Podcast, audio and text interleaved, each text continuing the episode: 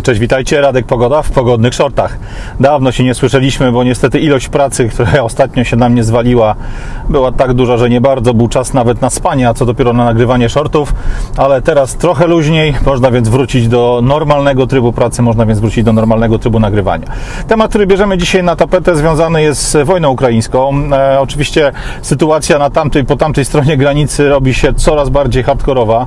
E, informacje o ludobójstwach, informacje o no, absolutnie hardkorowych działaniach e, armii rosyjskiej są coraz bardziej powszechne, coraz bardziej częściej się powtarzają, e, więc myślę, że nikt już z nas nie ma w tej chwili wątpliwości co do tego, że jest e, to wojna o charakterze no, niestety długotrwałym i oczywiście chętnie słucham osób, które twierdzą, że na defiladę zwycięstwa na tego 9 maja Rosjanie chcą konflikt zakończyć, wyjść z niego z twarzą i uzyskać jakiś etap stabilizacji, jakiś etap, który pozwoli zamknąć temat aktywnych działań wojennych. Natomiast no, nie czarujmy się, ten konflikt dzisiaj przybiera formę e, taką, która sugeruje, że może ta cała operacja i wojna na terenie Ukrainy być dużo bardziej długotrwała, trwać znacznie dłużej niż chciałyby pewnie obydwie strony.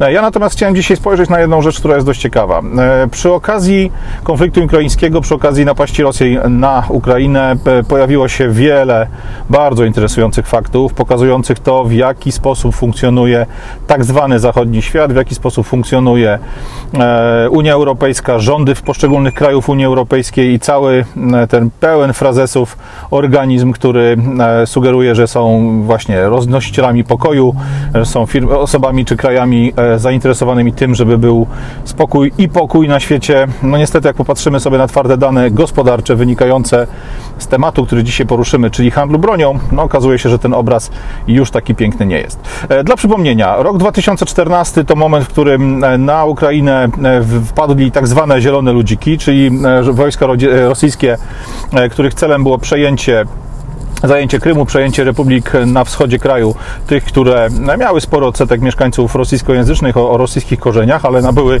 od wielu, wielu lat e, terytorium Ukrainy. E, w tym roku 2014 e, po obaleniu prezydenta, po zmianie układu sił na, na terenie Ukrainy, Rosjanie zabrali część terytorium, posadzili tam swoich ludzi i tak naprawdę ta sytuacja w roku 2014 była jasno znana i wszystkim, dla wszystkich była tak naprawdę super czytelna. Nastąpił najazd najazd, nastąpiło zajęcie części terytorium niepodległego państwa przez Rosję jako kraj e, agresora, a w związku z tym pojawiły się e, sankcje nakładane na Rosję. No i sankcje sankcjami mieliśmy jeden z moich ostatnich materiałów dla Was już sprzed chyba ponad dwóch tygodni na temat tego, jaki wpływ takie sankcje gospodarcze mają na życie zwykłych obywateli, zwykłych pracowników fizycznych czy pracowników umysłowych firm zagranicznych, które na terenie e, Rosji do tej pory funkcjonowały. Natomiast spójrzmy na to, jak w tej sytuacji od roku 2014 do rozpoczęcia tej ostrej, gorącej wojny na Ukrainie zachowywały się państwa, które najgłośniej krzyczały o tym, że trzeba dbać o pokój, trzeba dbać o sprawiedliwość, że trzeba dbać o e, spokój na terenie Europy. Popatrzmy na cyferki. E, na cyferki związane z tym, jak, jakie interesy na sprzedaży broni z Rosją e, robiły kraje Unii Europejskiej. No i tu idąc po kolei, absolutnym liderem tego, tego rankingu jest Francja, która w latach 2015-2020 sprzedała sprzedała do Rosji uzbrojenie o łącznej wartości no, grubo ponad 152 e, milionów euro e, przepraszam, milionów dolarów. E, wydaje się to kwotą niby niedużą, natomiast popatrzmy na to, że to jest tylko wycinek czasu. Tak naprawdę oprócz samej sprzedaży uzbrojenia, Francuzi też dopuścili do sprzedaży licencji, czyli rzeczy, których nie widać w tym pierwotnym raporcie. Licencje pozwalają na sprzedaż wszelkiego rodzaju zaplecza technicznego, dostarczanie elementów związanych z utrzymaniem technicznym, na przykład elementów broni sprzedanych wcześniej i tak dalej, i tak.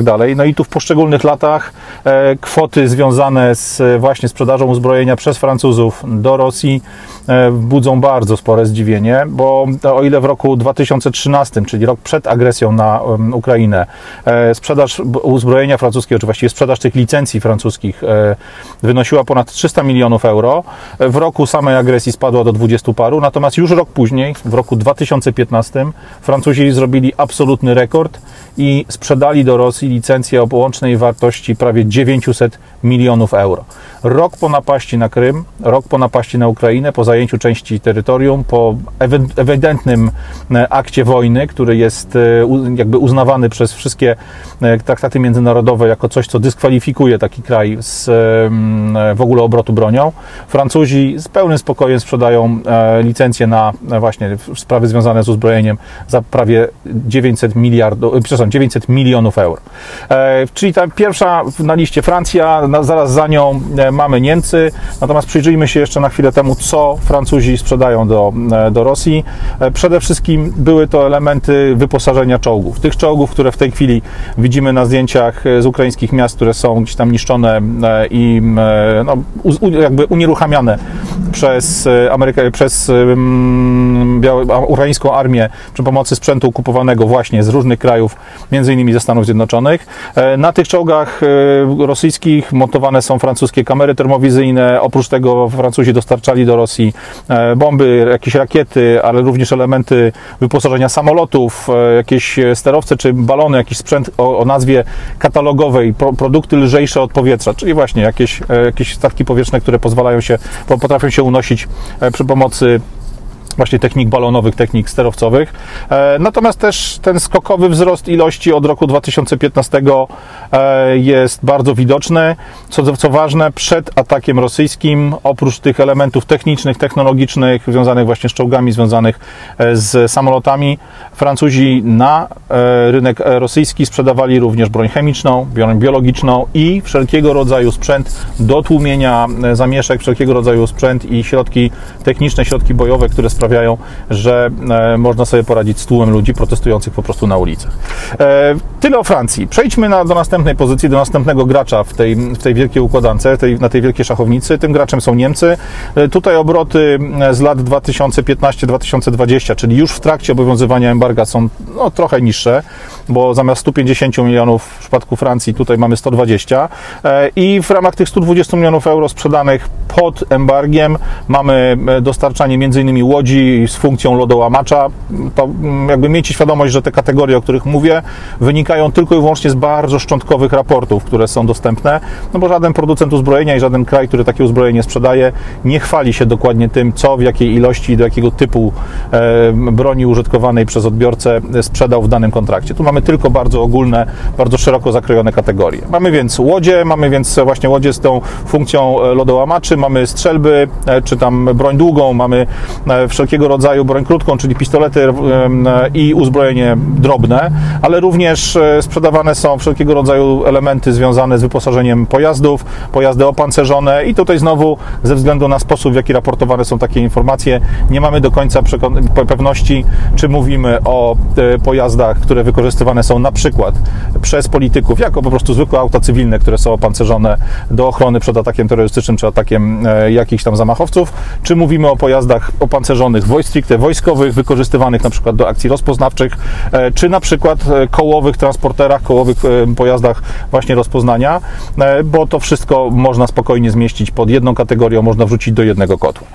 Kolejny na liście to są Włochy. Włochy sprzedają do Rosji głównie pojazdy, głównie są to samochody Iveco, auta właśnie do rozpoznania, auta lekko opancerzone, rzeczy, które są, czy tam pojazdy, które są wykorzystywane przy penetracji nowych obszarów, nowych kawałków kawałków miast i nowych kawałków terenu, ale oprócz tego również e, broń długą, broń krótką, czyli pistolety, czyli karabiny i masę amunicji. Co ważne, w samym roku 2021 Włochy sprzedały właśnie e, broni długiej, krótkiej amunicji za ponad 22 miliony do Rosji. Czyli w czasie, kiedy już było widać, że e, to napięcia między Rosją i Ukrainą coraz bardziej rosnie, że manewry jednej i drugiej strony, tak jak już to omawialiśmy w pierwszym moim filmie na temat Ukrainy, że te manewry doprowadzają do coraz większego większego zaognienia, zaostrzenia sytuacji. Sprzedaż broni z Włoch e, cały czas pięknie postępowała. Włosi dostarczali Rosjanom sprzęt, który był im potrzebny. E, na liście oprócz Włoch mamy też Austriaków, tam z prawie 20 milionami sprzedaży Czechów, Bułgarów, którzy sprzedawali po 14 czy 16 milionów euro w czasie właśnie obowiązywania embarga między rokiem 2015-2020. Ale oprócz tego mamy też Chorwatów, mamy Finów, Słowaków, Hiszpanów. Natomiast co jest najciekawsze? Jak popatrzycie sobie na tą całą listę i spojrzymy na w ogóle listę krajów, które eksportowały broń i sprzęt wojskowy, no bo pojazdy opancerzone czy tam pojazdy rozpoznania nie są stricte bronią, ale są elementami wykorzystywanymi przez armię do prowadzenia działań wojennych. E, jednym z krajów, który ma tą sprzedaż na rynek rosyjski bardzo, bardzo wysoką, była sama Ukraina. Jak popatrzycie na raporty ukraińskie, to w latach 2015-2020, kiedy Europa wprowadziła embargo, kiedy nie można było, czy nie wolno było oficjalnie sprzedawać broni, e, sprzedawać uzbrojenia, wyposażenia wojskowego, Rosja była dla ukraińskiego przemysłu militarnego odbiorcą numer dwa. Można więc powiedzieć niestety, że mm, Ukraińcy po części e, sami na siebie ukręcili bat, czyli to, co dziś spada na ich głowy, to, co dziś spada na ich miasta, w jakimś tam stopniu, w jakiejś tam części powstało na Ukrainie, zostało wyprodukowane w ich fabrykach, w ich warsztatach i niestety dziś wykorzystywane jest przeciwko nim.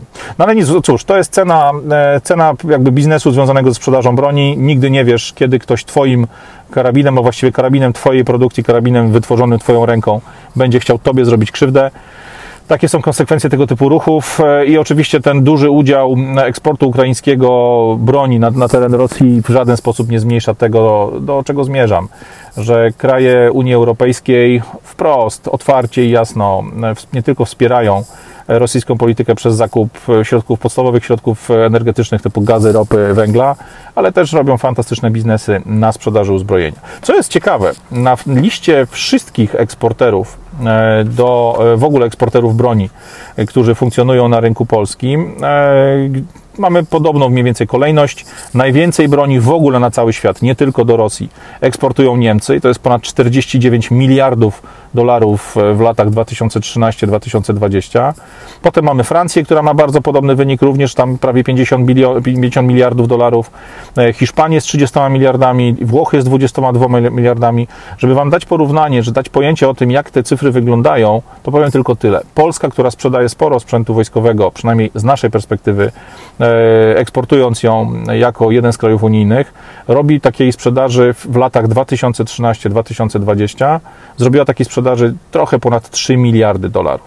Dla porównania w tym samym czasie Niemcy i Francja prawie 50, więc te kwoty są zupełnie, zupełnie różne. E, tyle w temacie sprzedaży uzbrojenia. Od tej pory myślę e, trochę spokojniej, albo inaczej, z trochę mniejszymi emocjami będziemy wysłuchiwali komunikatów dotyczących tego, w jaki sposób e, doszło do konfliktu na Ukrainie, w tego w jaki sposób e, Rosjanie są w stanie tak długo tą wojnę prowadzić, tak skutecznie tą wojnę prowadzić. E, I myślę, że też wiedząc jaka potęga, jak, jak mocne, jak mocni są dostawcy, czy jak mocne są kraje dostarczające broń dla armii rosyjskiej, tym bardziej widzimy to, jak skuteczną obroną mogą się wykazać dzisiaj Ukraińcy, jak fantastycznie radzą sobie e, z tym całym właśnie zbrojnym towarem, że tak powiem, dostarczonym do nich przez e, Stany Zjednoczone i przez inne kraje.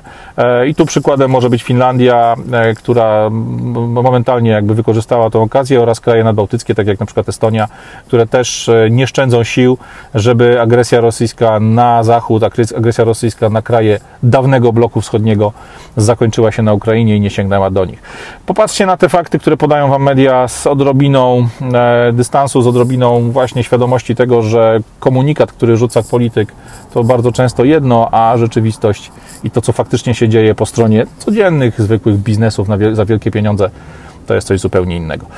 Radek Pogoda, pogodne shorty. E, dzisiaj z Wami się już żegnam. W tej chwili myślę, że czas pozwoli mi na to, żeby tych shortów znowu było więcej. Będzie tematów urosła cała góra. Jest prawie 90 tematów, e, które się nie przederminowały w związku z tym moim milczeniem, więc będziemy chcieli o nich rozmawiać. Pogadamy zarówno o kwestiach związanych z e, ukraińskimi polami, czyli prawdopodobnym głodem, czy niedostatkami żywności, które nam wszystkim grożą, nie tylko nam, ale też innym kawałkom świata. Pogadamy o tym, co jest w tej chwili moim zdaniem najważniejsze czyli e, próbą wywrócenia systemu petrodolara, e, którą podjęły w tym samym czasie Chiny i Rosja, jeśli chodzi o wymianę rosyjskiej ropy za juany i saudyjskiej ropy za, przepraszam, rosyjskiej ropy za ruble, saudyjskiej ropy za juany. To jest temat super ważny, bo on naprawdę może mocno wstrząsnąć rzeczywistością całego świata. Tych tematów jest cała, cała masa. Mam nadzieję, że teraz będę w stanie jak najszybciej Wam te zaległości nadrobić, podrzucić coś, żebyście mieli o czym myśleć, żebyście mieli tą drugą, niekoniecznie zgodną z polityczną poprawnością wersję wydarzeń. Serdeczne dzięki, trzymajcie się, Radek Pogoda, pogodne shorty. Cześć.